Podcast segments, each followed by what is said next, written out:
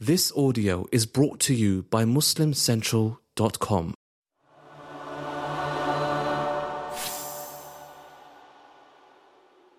أعوذ بالله السميع العليم من الشيطان الرجيم بسم الله الرحمن الرحيم الحمد لله رب العالمين ولا عدوان إلا على الظالمين والعاقبة للمتقين اللهم صل وسلم وبارك على عبدك ورسولك محمد صلى الله عليه وسلم وعلى آله وصحبه وسلم تسليما كثيرا So uh, last week I said that we weren't going to go in any chronological order and that we would take uh, one set from uh, before the Prophet ﷺ's time and then we'd kind of mix it up.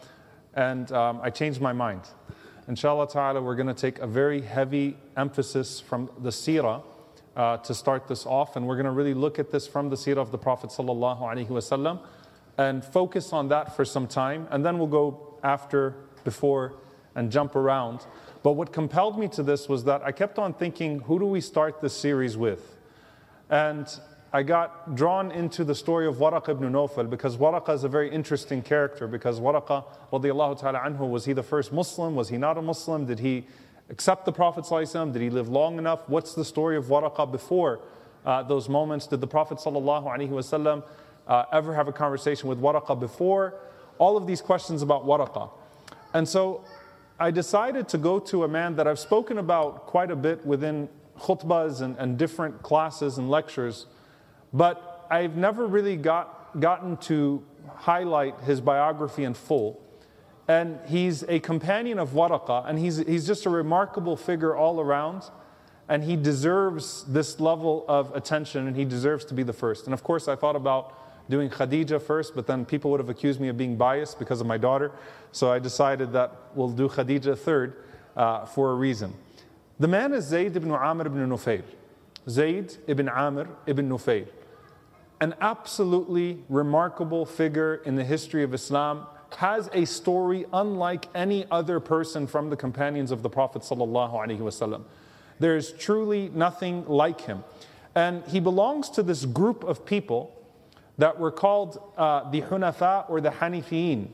Uh, not the Hanafis. I know that the followers of the madhab of Imam Abu Hanifa rahimahullah would want this to be that the first Muslims were Hanafi, but it's a different type. They're Hanif meaning they were monotheists. A group of four monotheists that decided that they wanted to follow the religion of Ibrahim alayhi salam.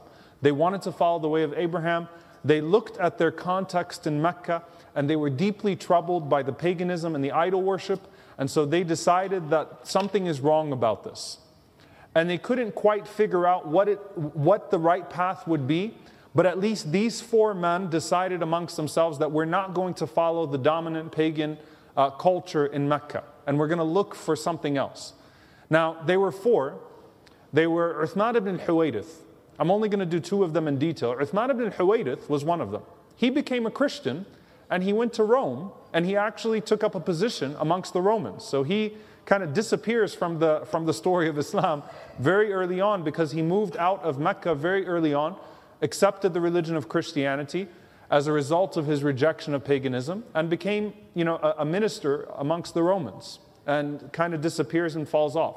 There's Ubaidullah ibn Jahsh, whose story is, uh, is very interesting because he becomes Christian as well in this context, in this climate. Then, when the Prophet ﷺ, uh, brings Islam, he accepts Islam and he makes the migration to Abyssinia, the hijrah to Habasha which is a Christian land. And then the sources seem to indicate that he became Christian again and died as a Christian. However, the narration that states that has some issues with it. So, though it's prominent in literature that Ubaidullah bin Jahsh left Islam and became Christian again in Abyssinia and died that way, it's not a confirmed, uh, confirmed fact because there is some issue with the narration, but that's his story. Now, the two that we're really going to concern ourselves with and go into detail with are Zayd ibn Amr ibn Nufayl and Waraqa ibn Nawfal.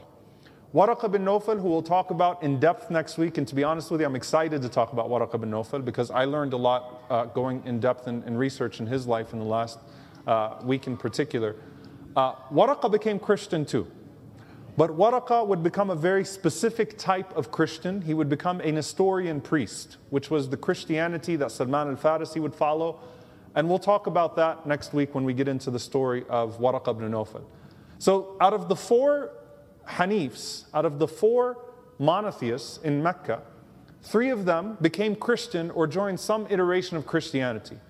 Zayd ibn Amr ibn Nufayl is never really satisfied with Christianity or Judaism as he sees it in his time. Instead, he insists on being a follower of the way of Ibrahim alayhi He's a follower of Abraham.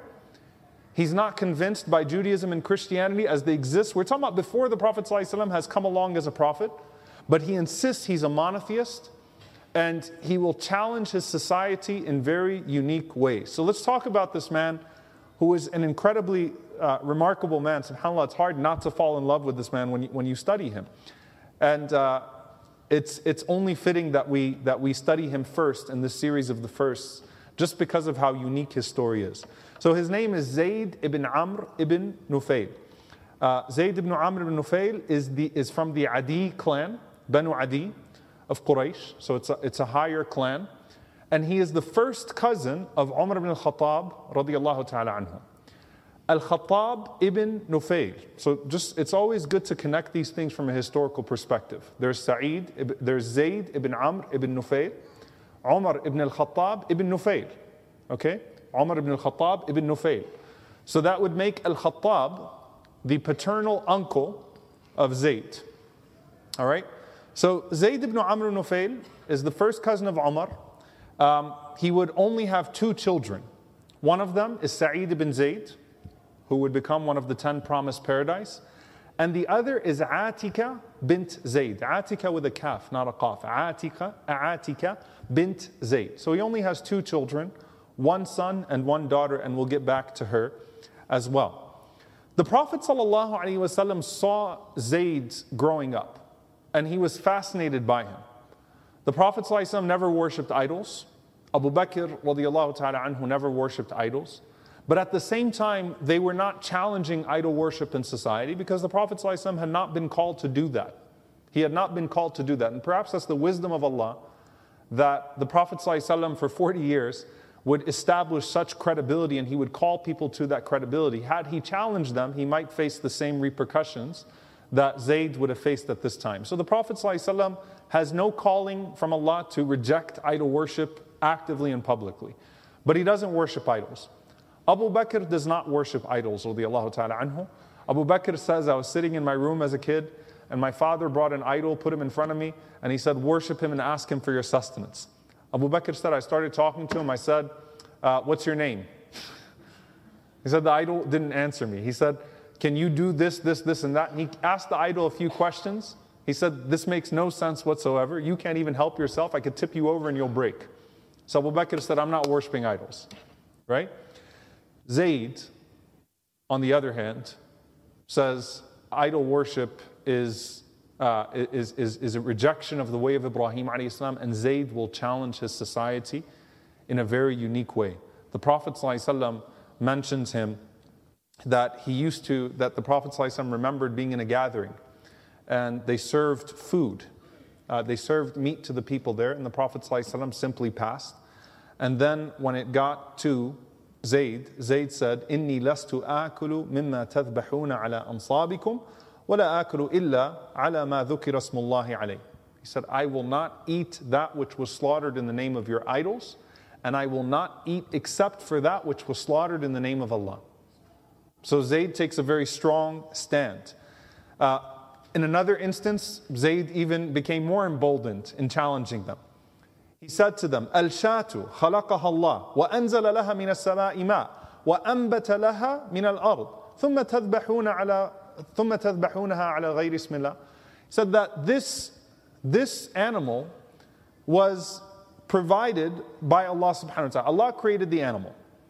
And then Allah revealed the sustenance that was necessary for the animal to be suitable for slaughter. And then you go and you sacrifice it in the name of other than Allah subhanahu wa ta'ala. So he's actually uh, criticizing them at this point and saying, What is wrong with you people? How do you serve this meat? How do you slaughter this meat in the name of other than Allah, dedicated to the idols? When if it was not for Allah, neither the animal nor the sustenance of the animal exists. The Prophet ﷺ even remembered a very personal instance, and this is narrated by Zayd ibn al Haritha. One thing about the, the, the Sahaba is that when you read in, the, in their biographies, you find there were a lot of Zaids and a lot of Fatimas. A lot of Zaids and a lot of Fatimas that existed back then. But there was only one Muhammad wasallam. But the names, you know, like Hind was a very common name. Uh, Zayd was a very common name. Fatima was a very common name. Uh, Khadija is unique, right? So Muhammad and Khadija are very unique names. So the Prophet ﷺ was with Zayd ibn al-Haritha. And Zayd ibn al-Haritha narrates, he says that the Prophet ﷺ met Zayd ibn Amr in a place near Tan'im, which is close to Mecca. And the Prophet ﷺ was the one serving the food in the gathering. So the Messenger of Allah ﷺ is passing out the food in the gathering. So Zayd obviously likes the Prophet ﷺ as a person. He's a noble young man, and he sees some good characteristics in the Messenger of Allah So while the Prophet ﷺ comes to him, Zayd does not respond aggressively to him. Zayd says to him, "Yabna akhi, la ta'kul min hada." He says to him, "O son of my brother, O son of my brother, do not eat from this. It was slaughtered in the name of other than Allah subhanahu wa ta'ala. So he's even speaking to the Prophet and advising the Prophet don't eat from this, don't serve it, don't participate in any of this. Zayd ibn Haritha says, from that day onwards, the Prophet never ate from the meat of Quraysh or served it. So it's, this is the, the, the, the position that Zayd ibn Amr is taking in this society of Mecca. He's significantly older than the Prophet. Then comes again Zayd now breaking off from this group of four, even to be the only one that doesn't become a Christian. But at the same time, obviously, he's still considered amongst that group of people because their Christianity was, uh, was still one of Tawheed, and so he still relates to them. He's still considered amongst the group, but Zayd's insistence. Zayd would raise his hands in front of the Kaaba and he would say, Allahumma inni ashhadu anni ala dini Ibrahim. Oh Allah, I bear witness that I am on the religion of Abraham. I am on the religion of Abraham. So imagine walking around the Kaaba and you got all the idols around. You have this one man standing in front of the Kaaba and, he used, and he's holding his hands in dua to, towards the Kaaba and he's saying, Oh Allah, bear witness, I bear witness that I am on the religion of Ibrahim alayhi salam. Radiallahu ta'ala anha says that when the time of Hajj would come around. Now, their Hajj was a Hajj of idols, and it was a festival to where these people would make a lot of money.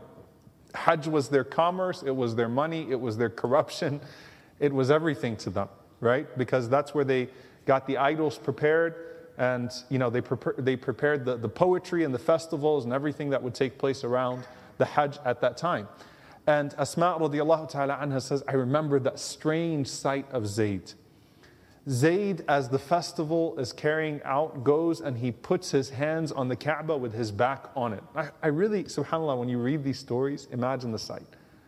And he calls out to the people and he says, Ya ma'ashara Quraysh, O Quraysh, O assembly of Quraysh, Wallahi ma minkum ala dini Ibrahim ghayri. He said, I swear that not one of you is on the religion of Abraham except for me. Why? Because Quraysh would admit that this home was built by Ibrahim. They would say it was built by Abraham. They had murals inside the Kaaba of Abraham and Mary and Jesus. They had pictures of them and they had sculptures of them and idols. And they still took pride in being descendants of Ibrahim. And Zayd is calling out to them and saying, No one of you is on the religion of Ibrahim except for me. So he did this, and what do you think people did? They treated him like he was a madman. Right? People ignored him, they mocked him, they continued to go along with their way. It's not like Zayd was walking around breaking idols or being aggressive towards them. He simply was calling out and saying, This is not the religion of Ibrahim alayhi salam. And then Asma just relays this very beautiful and touching moment where she says that Zayd uh, would make sujood towards the Kaaba. He prostrate to the Kaaba. And the whole story of Zayd is amazing because he has no revelation to guide him. He doesn't know what ruku' is, what bowing is, and what sujood and what prostration is.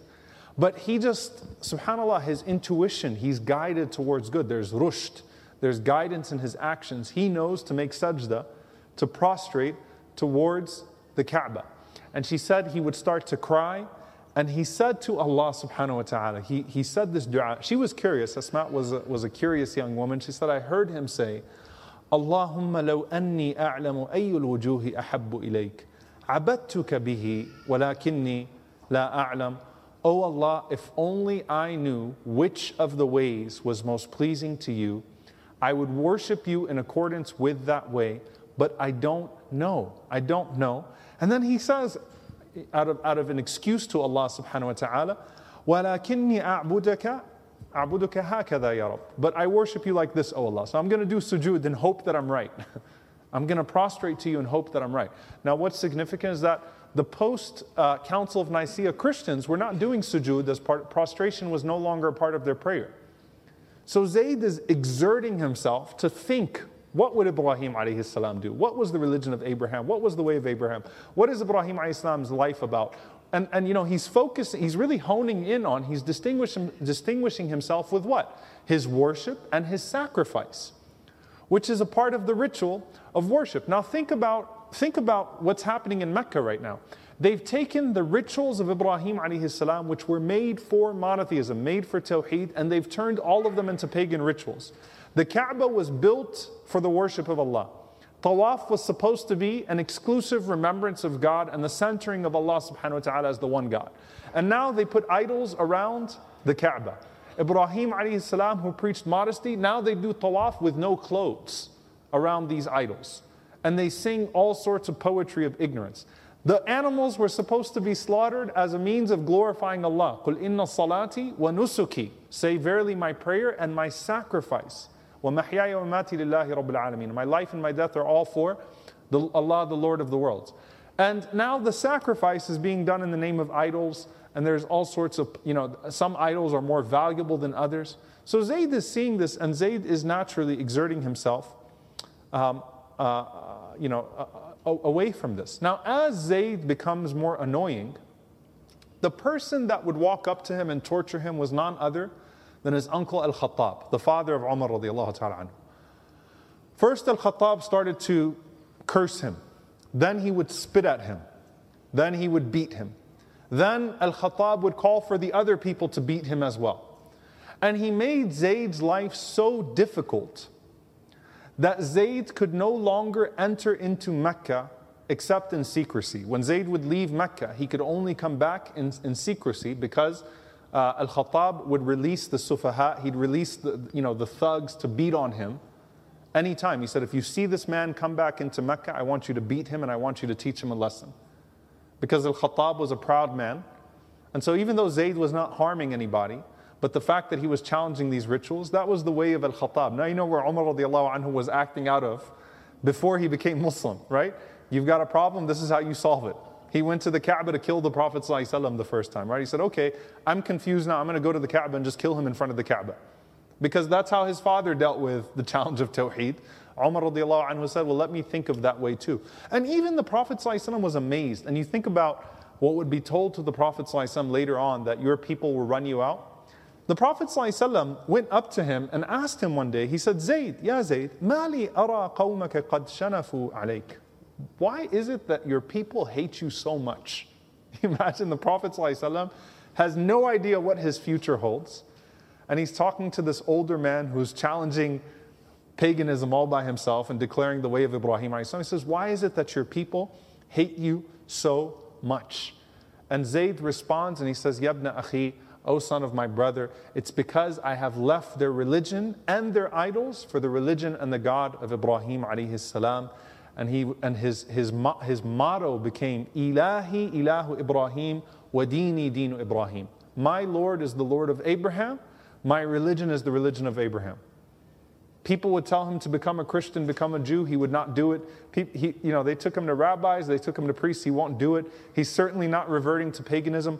But he's still uh, very uh, curious, right? But at the same time, he has a love and an attachment to Ibrahim alayhi He sees it as a mission to maintain the way of Ibrahim alayhi So if you put Zayd in front of a Jew or a Christian, he would, he would hold that rabbi or that priest up to the litmus test of what he viewed as Ibrahim alayhi When he criticizes the, uh, the people, he criticizes them in the name of Ibrahim alayhi So he just has a love for Ibrahim alayhi and wants to preserve the way of Abraham and sees that as his sacrifice.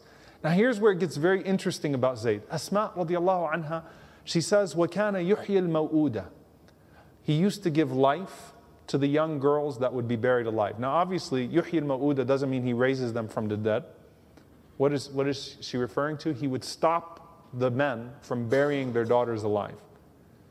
With no guidance from the Quran, no وَإِذَا الْمَوْءُودَةُ سُئِلَتْ بِأَيِّ ذَنْبٍ قُتِلَتْ When the young girl asks, for, that was buried alive, asked for what crime was I killed? Zayd abhorred this practice, and he didn't just say, This is not the way of Ibrahim alayhi salam. Zayd would actually go, and it's just powerful language. وَكَانَ يُحْيِي الْمَوْءُودَ Asma says he would give life to them because it's like he was saving their lives because otherwise he would have all of these girls that would be killed. So what she, what she says is that Zayd used to go out. There was a particular area in Mecca, and I visited that area, subhanAllah, where they, where they actually buried the girls alive. They would they put out ditches and they would bury the girls alive. And this is what Allah talks about in the Quran وَإِذَا بُشِّرَ أَحَدُهُمْ بِالْأُنثَى That when they were given the glad tidings of, of, of a girl, that they would hang their heads in shame and, and, and, and sadness. And they would try to hide from the people because they saw a girl as poverty, they saw a girl as shame.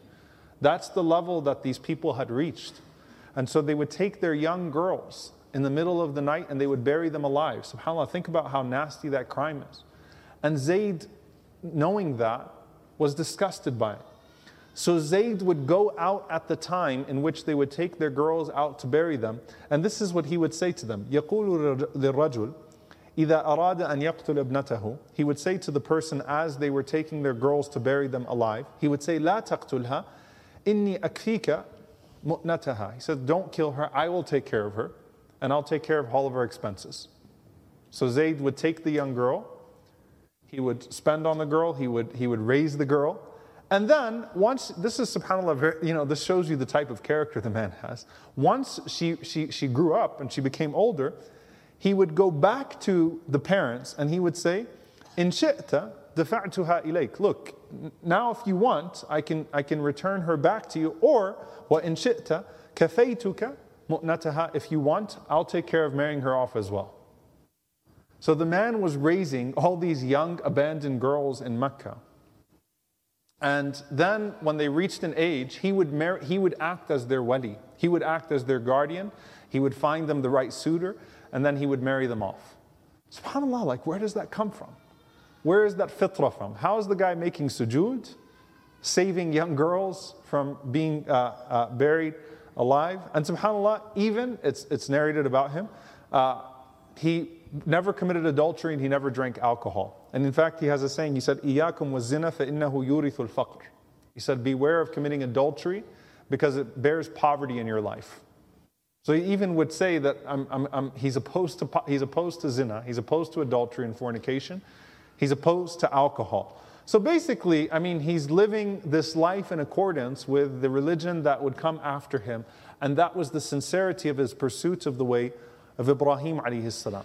Now, he travels the world to try to find guidance. Okay? He's on the way of Ibrahim Islam. He says, I want the way of Abraham. Again, he would adopt from Christianity whatever he felt matched up to the way of Abraham. He'd adopt from Judaism whatever he felt matched up to the way of Abraham. But he says, I am on the way of Ibrahim Islam. And him and Waraqa went to a Sham together. So Sham is greater Syria. Uh, Syria, Lebanon, Palestine, Jordan. He goes there with Waraqa Waraqa, of course, immerses himself in, in, in the literature of, of, the Old Testament and the New Testament and, in the Injil, the, the, the, Gospel and the Torah.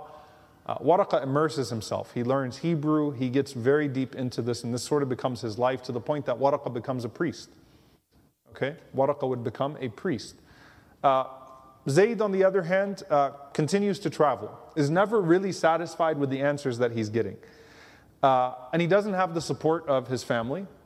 So his uncle tortures him al Khattab and says, Don't come around. If you come around, then you'll be beaten. And he actually tells people to beat him if they see him entering into Mecca again. And his wife would, would become stressed anytime he would say, I'm going to Asham. Because while the people went out to Asham for trade, Zayd would go out to learn more and to try to, to try to answer these questions that were nagging at him about revelation and about the oneness of God and Ibrahim alayhi salam. So his wife is trying to stop him from leaving.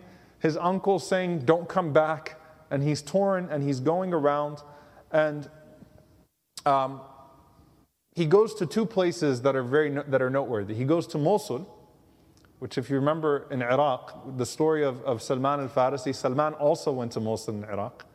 So he went to Mosul to study their Christianity in Mosul, and then he went to Asham. And when he went to Asham, he did what Salman did. He said, Take me to the most knowledgeable rahib. I want the most knowledgeable scholar amongst you. So they take him to the most knowledgeable scholar amongst you. And after Zayd has argued with rabbis and priests about religion, he comes to this man and he tells this man what he's looking for and what he wants. And this rahib says to Zayd, he says that the one that you're looking for is due to come out from the land that you left. Go back to Mecca, go back to where you come from, and this Nabi, this prophet, is there, is, is going to be sent now. And subhanAllah, he tells him what was told to Salman by the last, the last part of the journey of Salman was back in Asham, and the scholar told him, No one's on Millat Ibrahim anymore, but go back to, or, or he told him, Go to this land, and he gave him the description. And he said that there's a prophet that will soon come out. So Zayd, this Rahib tells him, Listen, the one that you're waiting for, or the, the prophet that you're waiting for, is due to come out from the very same land. So Zayd gets excited. He turns back towards Mecca he has no idea that that young man, Muhammad who he used to call Ibn Akhi, my cousin, um, you know, and, and, saw such noble. He had no idea that that was going to be the one that was going to be the prophet or the messenger. But he's making his way back uh, to Mecca so that he can await for this prophet. On his way back, he is uh, captured by highway robbers. They steal everything he has, and he's so close. He's in a land called Balqa very close to Mecca. Very close. So he's made it out of Asham. He's getting so close and he's captured. They steal everything that he has. And after they steal everything that he has, they decide to kill him and cast his body to the side.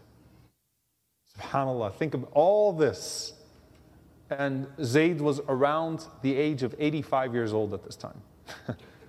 so you've spent your whole life on the way of Ibrahim alayhi salam, trying to find the way of Ibrahim alayhi salam. You're told finally in the same land where you were the lone voice defending monotheism that the Prophet is coming out there. And then you're going back there and now you're, you're about to be killed. While Zayd was about to be killed, he made this beautiful dua, made this supplication as, as he was, you know, uh, about to be uh, killed. He said, Allahumma إن كنت حرمتني من صحبة نبيك فلا تحرمها من ابني سعيد. He said, O oh Allah, if you have forbidden me from the companionship of your Prophet, then do not forbid that companionship from my son Sa'id. So if I'm going to die in this pathetic way, you know, on my way back to Mecca and not find, uh, not find guidance, then I'm content with that. But do not let my son Sa'id be prevented from that guidance. So Sa'id, he makes dua for him. Atika, and subhanAllah, you know, Zayd was saving other people's daughters, right? Atika bint Zayd would go on to become the wife of five shuhada. Sounds crazy, right? And not just any shuhada. First, she was married to Zayd ibn al-Khattab. Then, after Zayd ibn al-Khattab, she was married to Abdullah ibn Abi Bakr, the son of Abu Bakr as Siddiq. Then, after Abdullah died, Umar ibn Khattab married her. Then, after Umar died, Az Zubayr ibn al Awam married her. And then, after she outlived Zubayr, after Zubayr died, Al Hassan ibn Ali married her. The same woman married Zayd ibn Khattab, the son of Abu Bakr, Umar himself, as Zubair, and the son of Ali, Al Hasan ibn Ali, the same woman, and subhanAllah, she never had children from all five of them. So, subhanAllah, the same woman would live long enough to marry five of the greatest men that would be, that would be martyred. So these were all shuhada at some point, and each time, subhanAllah, actually, she died before Al Hasan, uh, radiallahu ta'ala anhu an abi. So, Zayd, you know, if, if he was one of the, the, the, the people of Mecca, he would have went and buried this girl. But look what his kids become. Sa'id ibn Zayd, one of the first people to accept the Prophet sallallahu alaihi wasallam. So his dua was answered that he would be at the service of the Prophet sallallahu alaihi wasallam. Sa'id is one of the first people to accept the Prophet sallallahu alaihi wasallam. So just, you know, subhanAllah, in these moments, he makes dua and he asks Allah that Sa'id has the service of, that he's able to serve the Prophet wasallam the way that he would not be able to serve the Prophet ﷺ. Sa'id, subhanAllah, as, as, as Allah's qadr would have it, Sa'id would marry Fatima, the sister of Umar.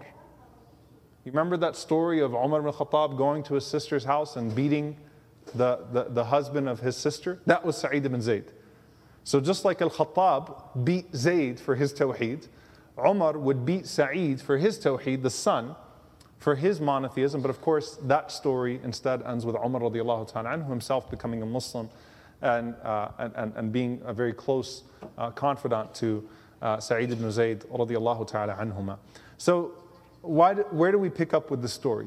What do you make of this man? I mean, what is his fate? Surely Allah would not punish this man. And he died five years before the Prophet Prophet's bi'tah. So he died around the year 605. Five years before the Prophet even knew that he was going to be a prophet, that Allah would appoint him with prophethood. So it's not like Waraqah who lives sometime. It's he died five years before, was murdered on his way back to Mecca. So Allah knows if he would have even lived, even naturally, to see the Prophet wasallam, uh, come out. So what do we make of this man? And this is where the narrations are just incredibly beautiful. Uh, in an authentic narration, Sa'id and Umar, may Allah be pleased with them, go to the Prophet ﷺ and they are conflicted. Sa'id wants to ask the Prophet what happened to his father. Umar wants to know what happened to his uncle. And they're afraid of the answer. Like, is it possible that this man spent his life on monotheism and striving for guidance and doing all these noble acts just from his natural akhlaq, noble character, and he's in hell? I mean, what do we make of him? Can we say, radiallahu anhu, may Allah be pleased with him? Can we, can, can we make dua for him? So Sa'id starts off and he says, Ya Rasulullah, you know my father and you know who he was. Like, I don't even have to go, I don't have to make a case. O Messenger of God, you know who my father was. And they asked the Prophet, Ya Rasulullah, anastaghfiru li Zayd. They didn't ask him, is he in heaven or hell? because it would be too painful if the Prophet ﷺ was to say he's in hell, right? That's, that would have been too hard for them to hear. So instead, they asked, Can we seek forgiveness for him?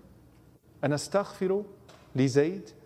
And the Prophet ﷺ said, Istaghfiru lahu, seek forgiveness for him. He said, for, for by Allah, I saw on the day of judgments, on the day of judgment, as the prophets line up with their ummah behind them, with their nations behind them. 124,000 prophets all line up on the day of judgment. Behind them are their nations. Some prophets have one person, some have uh, 10, some have 10,000, some have 80. The Prophet ﷺ has the largest nation after him, the nation of Musa, of Moses, peace be upon him. So these large nations line up behind their prophets, right? And subhanAllah, the Prophet ﷺ said, إِنَّهُ يُبْعَثُ يَوْمَ الْقِيَامَةِ أُمَّةً وَحْدًا That he will be resurrected all by himself as an ummah. The man is an ummah, he's a nation. And in an authentic narration, this is so touching because it gives you the vivid image. He says, بَيْنِي وَبَيْنَ عِيسَى ibn Maryam. Between me and Jesus, the son of Mary. So while the lines of the prophets are there, and may Allah make us amongst those standing behind Rasulullah sallallahu alaihi wasallam, Allahumma ameen with his testimony for us. Imagine you're lining up behind the Prophet and you're looking and you see Jesus over there, Isa and between the Prophet and Isa there's this one man standing all by himself, and he is an ummah all by himself. He is a nation all by himself, and that is Zayd ibn Amr radiallahu ta'ala And this is, uh, you know, it's incredible because, the, you know, Allah says about Ibrahim alayhi salam what? Ibrahim kana ummah. Ibrahim was a nation in and of himself in regards to the good that he used to do. What Ibrahim what came out of Ibrahim Islam was the good of an entire nation. From that one man of Abraham came a nation of good, right? And here you have Zayd, who had this love for Ibrahim and the way of Ibrahim, standing by himself literally as an ummah. Literally as an ummah. No prophet. He cannot be fit in any other way. He can't be fit in any other way except as a nation in and of itself. There's more to this. And it gets more beautiful as you dive into these narrations. Amr ibn Rabi'ah, he was a companion of Zayd. Amr ibn Rabi'ah was one of the first to accept Islam. He came to the Prophet uh, in the fourth year after the call of the Prophet which is relatively early if you consider the private and then public call of Islam. And he told, he was in tears telling the Prophet this story. He says that I was sitting with Zayd one day. And Zayd says to me, Ya Amir, he says, Inni antadiru nabiyan min waladi Ismail. He said, Listen, I'm waiting for a prophet from the descendants of Ismail. I want you to know I'm waiting for a prophet from the descendants of Ismail alayhi salam. He said that he will be on the way of Ibrahim, he will call to Ibrahim, and he pointed to the Kaaba and he said, and he will pray to this Qibla. He will pray in this direction. He has no idea it's Muhammad sallallahu alaihi wasallam. He says, but I'm waiting for this prophet. And he said to him, should I live to see him, I will believe in him. I will believe in him. And I will support him. And I will testify that he is a prophet of Allah subhanahu wa ta'ala. But he said, I have a feeling I'm not going to live long enough to see him. I just have a bad feeling that I'm going to die before he comes out. Amr was relatively younger. So he said to Amr, فَإِذَا رَأَيْتَ If you see him, أَقْرِئْهُ مِنِّي السَّلَامِ He said, give my salam to him. It's beautiful, subhanAllah. He said, when you see him, give my salam to him and follow him. So Amr Rabi'ah said, when the Prophet ﷺ made the call, he said, I went to the Prophet ﷺ and I became Muslim and I gave him salam for me and I told him, I said, you know, Zayd was sitting with me and Zayd said that I don't think I'm going to live long enough to see you, but if I do see him, I will believe in him and support him and testify that he's a prophet. And he told me, if I live to see you, أقره مني السلام.' So I'm giving salam to you from Zayd. So the Prophet sallallahu alaihi wasallam gave salam back. وَتَرَحَّمَ عَلَيْهِ Meaning he made dua that Allah have mercy on Zayd, which gives us the answer about saying رضي الله عنه and rahimahullah doing the same prayers that we would do for any companion of the Prophet ﷺ. And he said to him, to Amir, he said, Wallahi qad ra'aytuhu fil jannah yashabu dhiyula. He said, I swear by Allah, I saw Zayd in Jannah dragging his garments. He, was, he has a long garment in paradise, carrying his garment, walking through in Jannah, walking through in paradise. In another authentic hadith, the Prophet ﷺ said, دخلت الجنة فرأيت لزيد بن عمرو بن نفيل درجتين He said, I entered into Jannah, I entered into paradise, and I saw that Allah has reserved two levels of paradise for one man, for Zayd. That Allah gave him two levels of paradise all by himself. Subhanallah. So the, the, narrations go on, and, and I think it's befitting that we end with, a, with the eulogy. The eulogy was given, or the one who heard of his death and said these beautiful words about him, was none other than his close friend Waraqah, who we'll talk about next week. And Waraqah uh, said these, these words of him in eulogy. He said, رشدت وأنعمت ابن عمرو وإنما تجنبت تنورا من النار حامية بدينك ربا ليس رب كمثله وتركك أوثان التواغي كما هي وقد تدرك الإنسان رحمة ربه ولو كان تحت الأرض ستين واديا So I'll go through it. رشدت وأنعمت ابن عمرو وإناما You were all together on the right path. Uh, you were all together guided on the right path, O son of Amr, and gained the bounty. And he says, تجنبت تنورا من النار حاميا And you saved yourself from the oven of the blazing fire.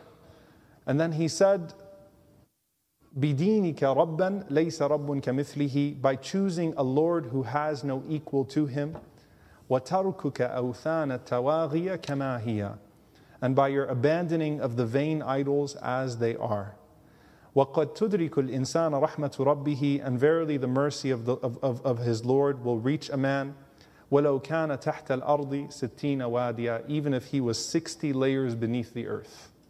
The mercy of Allah subhanahu wa ta'ala will reach him. فَرَضِيَ اللَّهُ تَعَالَى عَنْهُ وَرَحِمَهُ اللَّهِ May Allah be pleased with him and have mercy on him. Obviously, you know, I think as far as lessons are concerned, uh, the Prophet ﷺ talks about this idea of intuition, of the, of, of the righteousness of a Muslim, that a soul that is at peace with Allah is naturally guided to the things that are pleasing to Allah subhanahu wa ta'ala. That when the fitrah is intact, when, the, when, when a person's natural disposition towards God is intact, that they will naturally find themselves in that worship and in that service. And even though Zayd had absolutely no idea of what was to come after him, but that's the sincerity. You see what's very prevalent in, in, many of these stories that we'll go through is a refusal to be complacent, a refusal to be complacent, and to look deeper into society uh, around him, and Zayd thinking deeply and deeply and deeply about theology and becoming the person uh, that he was. So we ask Allah to have mercy upon him and to be pleased with him. And uh, ta'ala, you know, we will continue next week, inshallah, with the story of Waraqa, which I'm, which I'm really looking forward to because it's another fa- one of those fascinating stories, and you can see the makings of that society, those sparks of Tawheed, those sparks of monotheism that exist before the Prophet ﷺ in that Meccan society. And also the fact that t- the Tawheed of Ibrahim السلام, comes with far more implications than merely worshipping Allah subhanahu wa ta'ala. Zayd was guided to protect the young girls that were being buried alive, guided away from zina and khamr, guided away from adultery and from uh, intoxication, guided to all of these good things in a natural way. And that is the way of Ibrahim alayhi salam, not merely the worship of Allah, but the honoring of Allah subhanahu wa ta'ala with everything else.